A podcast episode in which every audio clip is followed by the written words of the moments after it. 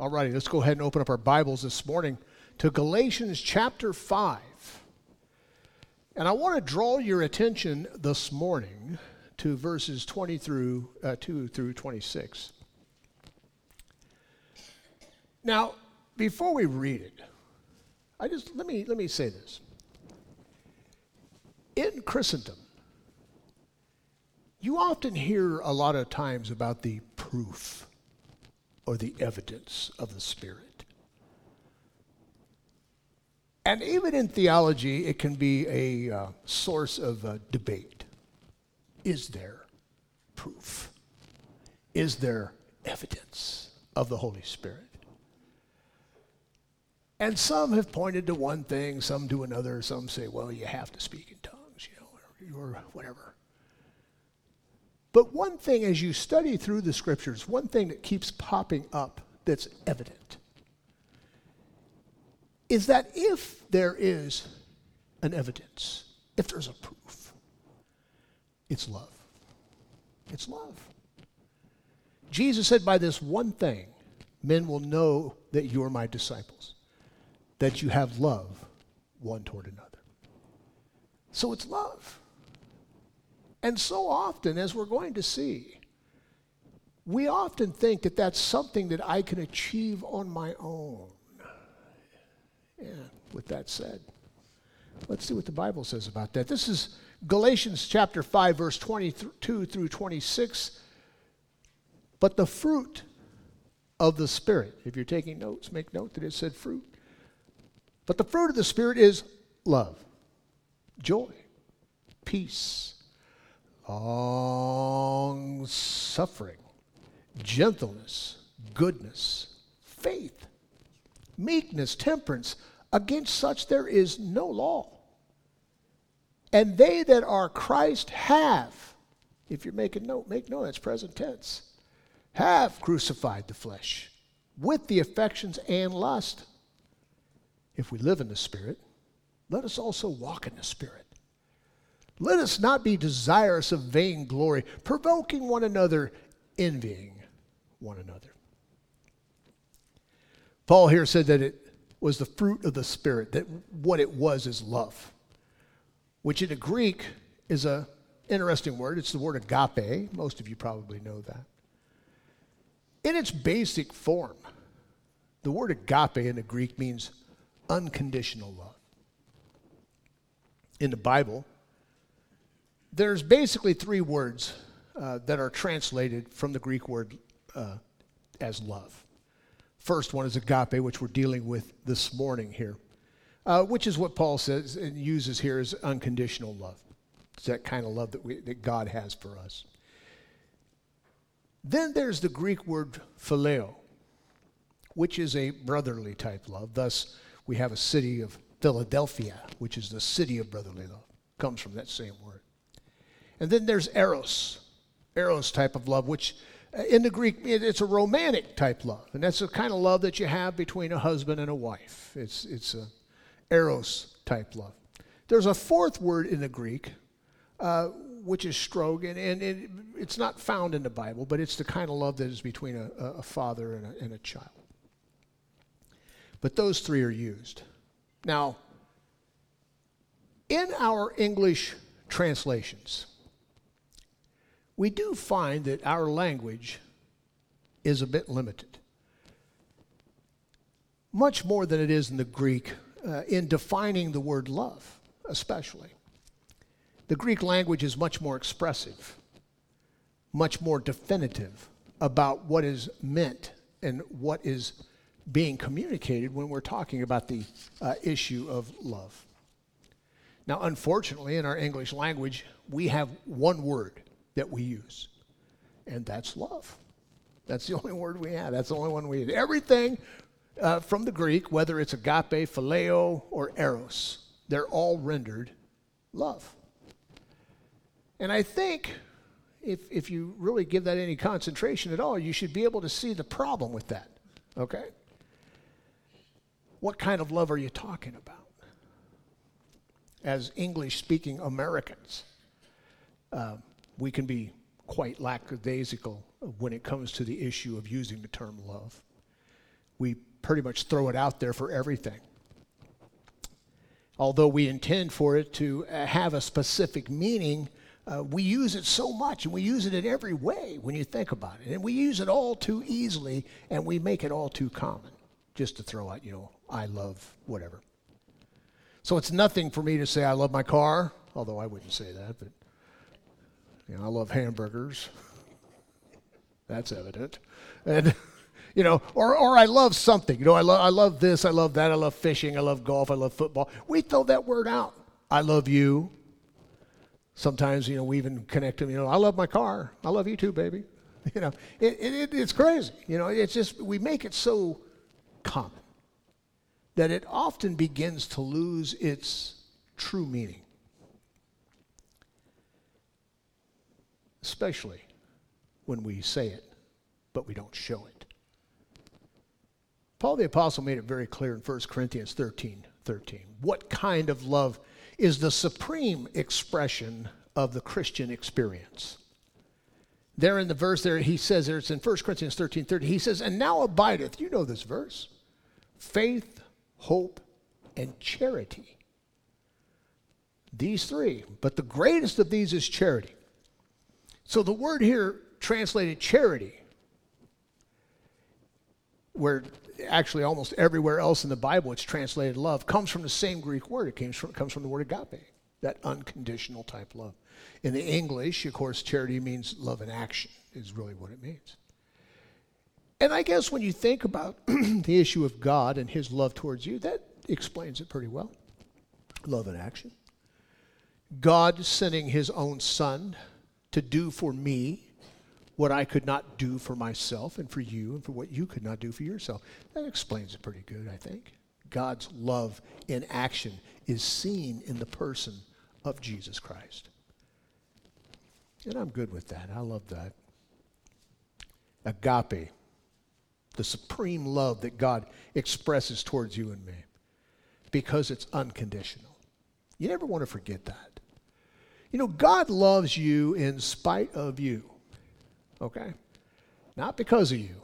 Trust me on this one, it's biblical. He, God, God loves me in spite of me. We were having a theological discussion before service this morning.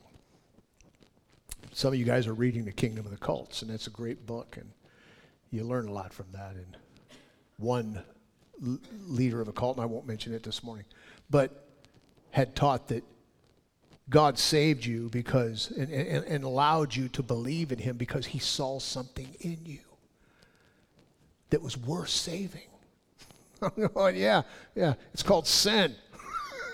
that's what He saw because that's what we are all born into. Nothing could be further from the truth. God saved you in spite of you. And thank God he does that. Thank God he loves us unconditionally. You know, God in his sovereignty, because he knows all things. He knows you beginning, your middle, and your end. He knows the stupidity of sin that each and every one of us have been involved in. And he knew it from the start. You know, there's a few of us in this fellowship that used to be employers. Some of you still are. But often I have to admit, when I was interviewing people for a particular type of job, had I known some of the craziness that went on in their lives, I would have just went, file 13, that one, next. God doesn't do that with you and me. The fact is, when God opens up your eyes that you come to that understanding of your need for a Savior, uh, He did it in spite of you. Even though He knows you through eternity, and he saw the good, the bad, and the ugly. He picked you anyway. Thank God for that. Agape love, unconditional. Thus, the Apostle John, in his epistle, his first epistle, said that we are not to love in word only, but in deed and in truth.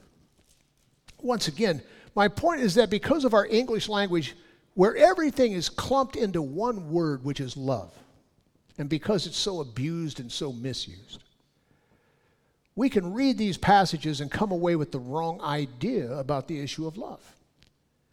And we somehow think that agape love, that unconditional love, is something to be obtained. Listen to me. or something for which we should strive. Listen to me carefully. Don't misunderstand me. Thus, you wind up with people who say, I love you to your face. And then they really don't show it because it wasn't real in the first place. Many of us have felt the sting of betrayal. I would venture to say everybody sitting here, and even those who are listening to me by some other means, have experienced betrayal at some time in your life, in some way, shape, or form. And some of us have even been the perpetrators of that. And there's really nothing worse that we can conceive of than love that is falsely so called. In our text this morning, Paul said, But the fruit of the Spirit is love, peace, joy, or excuse me, joy, peace, long suffering, gentleness, goodness, faith, meekness, temperance. Against such there is no law. The reason that Paul gave this description is because he was giving us a contrast in that text. The contrast that Paul, of course, was giving uh, was found there in, in the same chapter, but starting in verse 19. If you just look up in your text there, you're already there. Look at chapter 5, look at verse 19. This is the contrast that Paul was telling us what love looks like and what the flesh looks like. Now, the works of the flesh, and once again, make note that he says works, they're manifest. Which are these? Adultery, fornication. Now, fornication is an umbrella term here. It's in the Greek. The word's porneia. It's actually where we get the word pornography from. It doesn't mean pornography. Sometimes people think, oh, pornography, that's, they, they kind of clump that into one understanding. But in reality, it simply means anything of a sexual nature that is not condoned in Scripture. Covers it all. It's kind of an umbrella term. Uncleanness, he's talking about morality, uncleanness, lasciviousness, wantonness, that kind of stuff. Lustfulness is what that means. Idolatry. Sometimes we, we hear idolatry and we think, well, I'm not, I won't worship idols. Really? How much do you love that car? How much do you love football? How much do you really love? You see, the more I say I love something, sometimes that thing in and of itself becomes an idol when I put it before my walk with the Lord. When, when I will do that when all else, you know, when I could be doing something for Christ. So keep that in mind. I know we say these words and we, we hear them, but yet sometimes we think they don't apply to us. But, you know, then he goes on, he says, witchcraft. In the Greek, the word pharmakia. It's where we get the word pharmacy from. In the early years, uh, some of your Bibles might say sorcery there instead of witchcraft. Same word, pharmakia. It's, it's where we get the word pharmacy from. And, and basically, it's the use of a drug. And the early sorcerers, that's what they did. They would drug their participants and then they would lead them through. And of course, those people would hallucinate and think that these sorcerers had power that they really didn't have. So it's drug abuse. But he goes on hatred, variance, emulations. That's an interesting word. And that word simply means to, to want to better yourself on somebody else's cost, if you understand what I mean. It means to make yourself better than somebody else, but at their cost. Emulations. Wrath, strife, seditions, heresies, envyings, murders, drunkenness, revelings, and such like, Paul says. So Paul says, if anything even looks like this, if anything doesn't look wholesome, he clumps it all in there. If I left anything out, and such like, of which I tell you before, as I have told you in time past, that they which do such things shall not inherit the kingdom of God.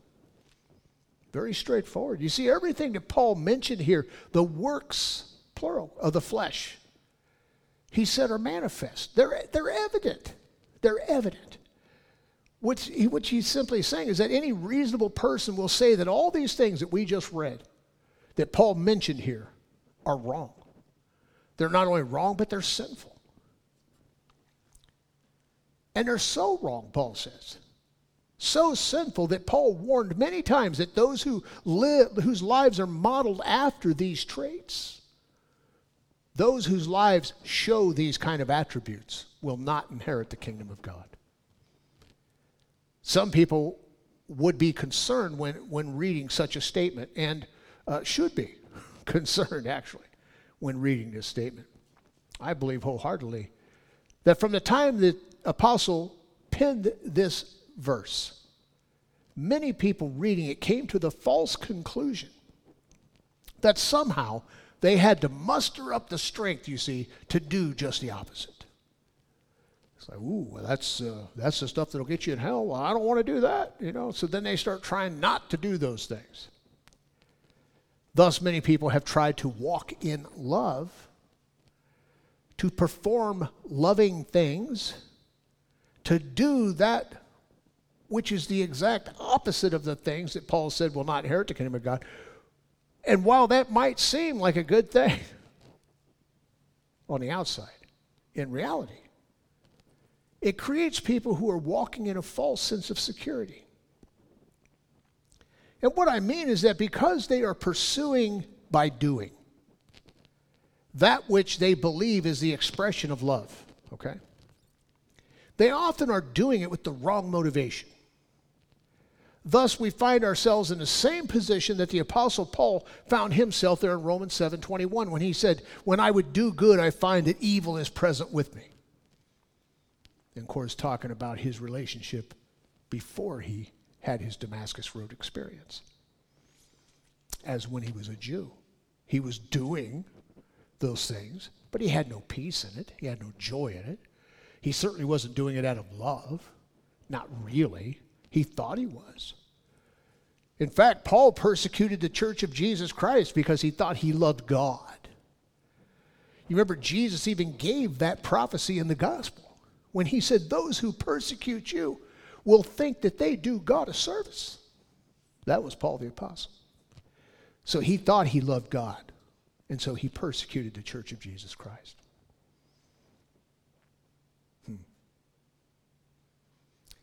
So, this is what Paul was trying to have us to understand. When dealing with the issue of love, you see, it's not something that is to be pursued I understand that we should desire it. Don't, don't misunderstand me. This is evident. But it's nothing that you can achieve on your own. And that's what we have to understand as Christians. You can't do it on your own. Why? Because ultimately it will be phony. Somewhere in your expression of love, there will be a selfishness to it. This is what Paul meant when he said, When I found that when I would do good, evil was present with me. There was something wrong, something tainted with his expression of love. There will be that selfishness, that evil intent, which Paul spoke about there in Romans 7. The reason is it's there is because it's not real. It's not real, it's not genuine. Thus, you can go through the motions of devotion. And you might even fool a lot of people. But we will never fool God. We have to deal with Him with whom we have to do. God is able to see into our soul, friends. He knows us. I've often told people, I said, you know, what you are when you're all by yourself, when you're alone in that room, when there's nobody else around you, that's what you really are. You know it, and I know it, but above all, God knows it. Thus, it's easy to unfortunately go through the motion of devotion. God isn't as concerned with what you do as with why you do it. That's something we have to really get into our soul. In the 15th chapter, and I want you to turn there, of John, the Gospel of John, the 15th chapter. I want to show you something that Jesus said. It's very powerful. It's one of my favorite chapters in the Gospels. Jesus was talking to his disciples. There in John 15, I just want to look at three verses. The first one I want to show you is here in verse 5. And here's what Jesus said Jesus said, I am the vine, you are the branches. He that abideth in me, and I in him the same bringeth forth much fruit. For without me ye can do what? Nothing. But look at what he says closely there. He said, If you abide in me and I in you. See, it's a two way street with Jesus. Remember Matthew 7 people, right? They knew Jesus. But what did he say to them? I didn't know you. So Jesus said, If you abide in me and I abide in you, then he says, What? You will bring forth fruit. Doesn't say you might. Doesn't say it'd be nice if you did. He says, You will bring forth much fruit. For without me, you can do nothing. Because it's Christ that's doing it, you see. Look at verse 8 in that same chapter. He says, Herein is my Father glorified, that you bear much fruit. So shall you be my disciples.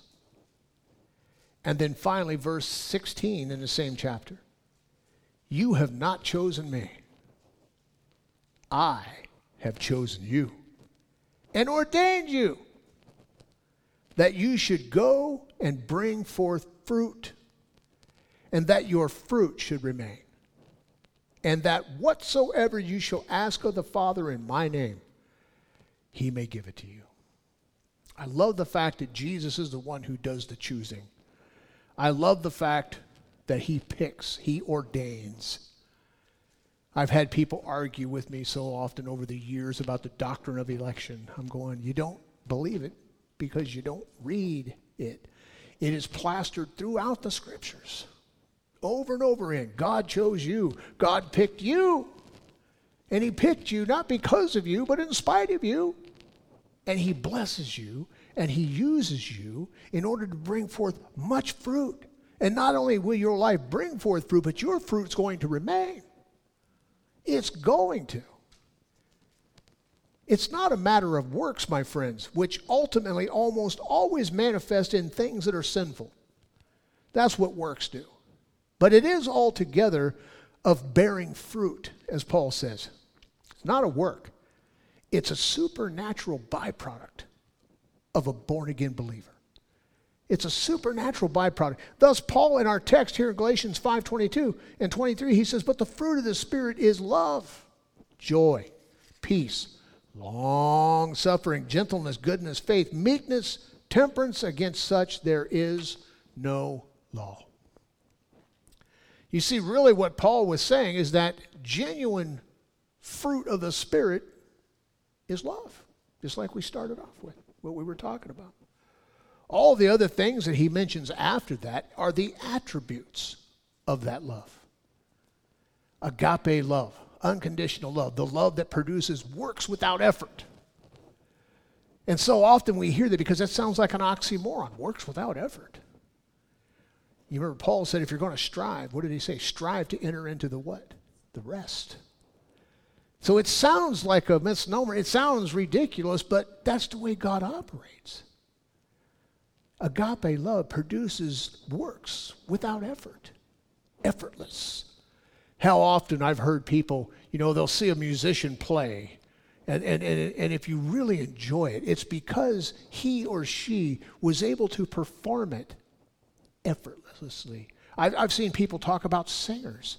And it was like they, they hear a favorite singer, where, oh man, I love listening. Oh, did you see? She sings like it's effortlessly. Why? Because it is. Why? Because it's gener- generated from passion, from genuine love of what they're doing at that moment. So it looks like second nature, and it is because it's being produced from a heart of passion. But that's still nothing that we can, in a Christian sense, muster in for ourselves. Jesus said, Without me, what? You can do nothing. Jesus doeth the works. He does the works. We're the tool, we're the instrument. If you're a believer in Christ, we're the instrument, but, but, but He is the manipulator, He is the initiator, He's the one who is using it. And I'm so thankful for that. It's the same principle, really, in producing fruit naturally without effort, without straining, without moaning, without groaning, by nature. When you think about it, you can walk through an orchard, a fruit orchard. I'm from California. There's a lot of them there. I've been to many of them. And I don't care what the fruit is.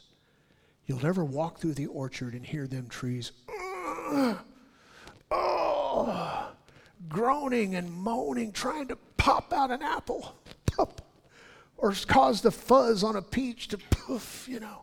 It doesn't happen that way.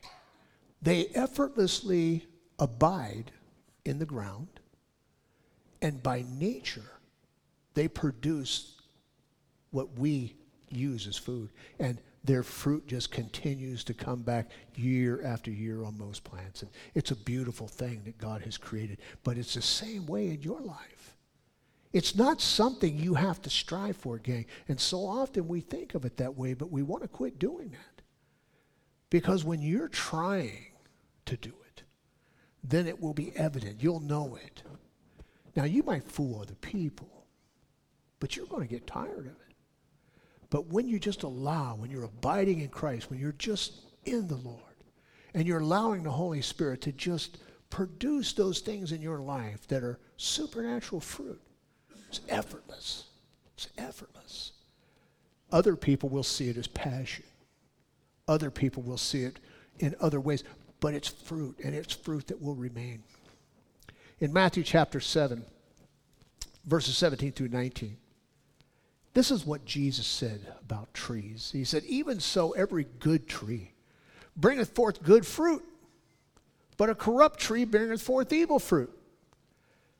Now, verse 18 is the one I really want to get to. He says, But a good tree cannot bring forth evil fruit. It can't. Neither can a corrupt tree bring forth good fruit. Every tree that bringeth forth not good fruit is hewn down and cast into the fire. Oh, there's a judgment day coming, my friends. You know, the old saying is every Christian has a past, but let me tell you what, every sinner has a future. And it ain't a good one. Oh, God uses imperfect vessels to do his perfect will. He takes a barren tree that's no longer producing and he makes it alive by the power of the Holy Spirit. And as your spirit becomes alive in the orchard of God, you begin to produce fruit. You will. You have to do nothing. Christ has done it all. It's what He has done, and He produces it supernaturally by the power of the Holy Spirit in your life. And your life will be a living testimony of that simply by abiding in Jesus Christ. You cannot bring forth bad fruit. If you are a believer in Jesus Christ, if you have placed your faith in Him, then you are filled with the Holy Spirit. Oh, there's a baptism. But the initial salvation, that initial sealing of the Holy Ghost, that's done when you come to Christ. You're sealed unto the day of redemption, Ephesians 4:30. Therefore you are a good tree. You are empowered by the Holy Spirit, supernaturally producing good fruit. It's not something you have to do, like I said, it's something you will do because it is fruit, not works. And there's a vast difference between the two. Last week, you know, the Apostle Paul exhorted us to walk in the Spirit. Walk in the Spirit, he says, and you will not fulfill the lust of the flesh. Okay. How do I know I'm doing that? That's what he's telling us today. Well, here's the evidence that you're walking in the Spirit. Why? Look at the verse again. But the fruit of the Spirit is love. It's joy, peace, long suffering, gentleness, goodness, faith, meekness, temperance. The word temperance there is an interesting word. I challenge you, your homework, of course, is to go back and look up each and every one of these words in the dictionary. You know, the word temperance is a cool word because you ever heard of somebody who has a temper or he's intemperate? That's what it means. So it's temperance. Against such there's no law. And they that are Christ, and if you're born again, you are his, have crucified the flesh with the affections and lust. If we live in the Spirit, let us also walk in the Spirit, Paul said. Let us not be desirous of vain glory, provoking one another, envying one another. The pursuit of vainglory has led many people astray. And unfortunately, I said this in our Wednesday night study, but I think it begs repeating. Many people have wound up in the ministry because of vainglory. Because today, there's a, I, I, just to prove my point, on Facebook, I'm seriously considering just quitting even being on it because there's so much stupidity on there anymore, so much ungodliness. But there's this little ad. And it always shows some guy, some kid standing behind a pulpit and says, You too can be a Bible teacher. You too can be a pastor. You too can be a youth leader. And I'm going, You know, yeah, if God calls you, but that's not what they mean. What they mean is if you go to our school, you do you go you jump through the hoops, we'll give you a piece of paper and you too.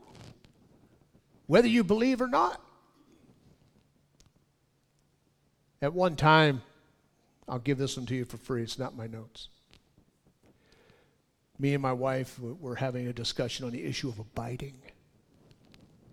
Because even that term we think of sometimes as something that we have to do. Well, abide in Christ. Well, yes, if you're in Christ, you are abiding. But we tend to see that as a work. We tend to see that as something that I have to do. You know, that I have to cling to Him, you see. And we should cling to Him. But what you never want to forget, gang, is while you're clinging to the Lord, He's clinging to you. And let me tell you one thing He's much stronger than you are. And He will never let you fall, He will never let you go. Never. Abide. Today, so often people just want to do something, you know. Some people are just looking for a job. So they wind up in a position within the body of Christ, unfortunately, because of vainglory.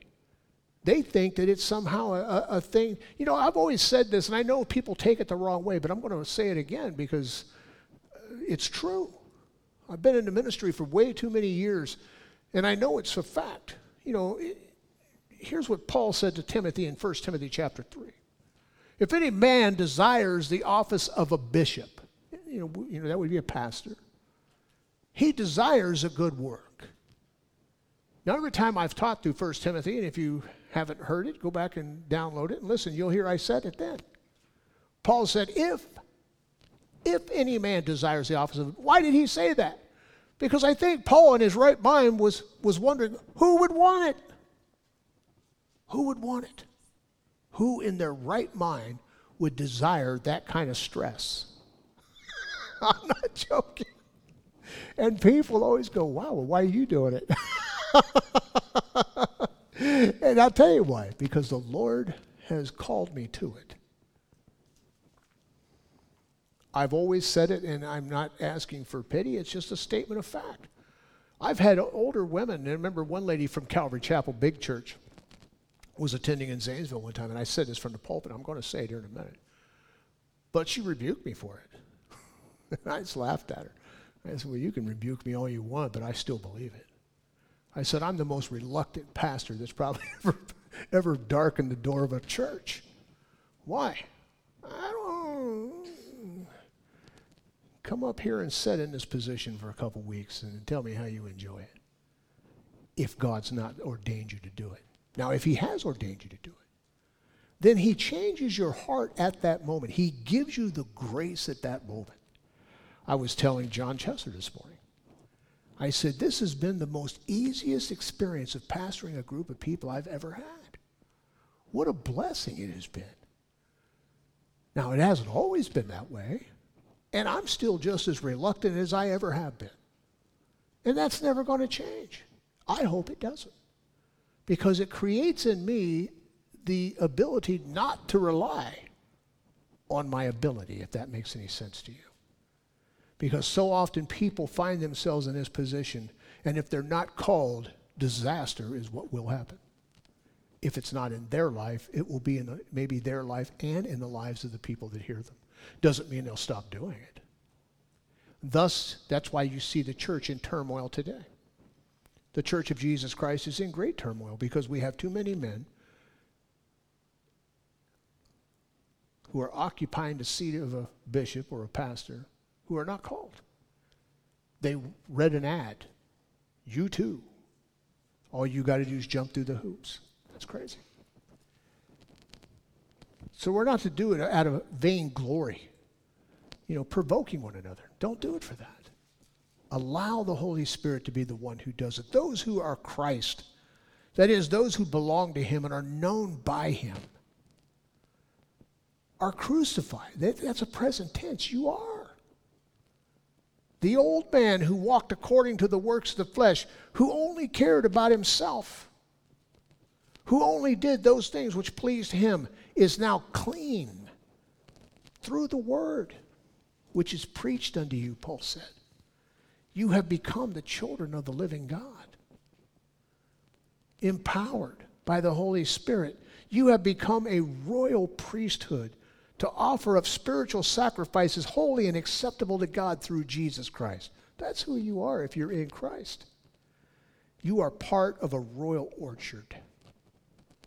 Good trees producing not only good fruit, but much fruit. Fruit that will remain because we are empowered, not by the works of the law, but by the hearing of faith in the Holy Spirit.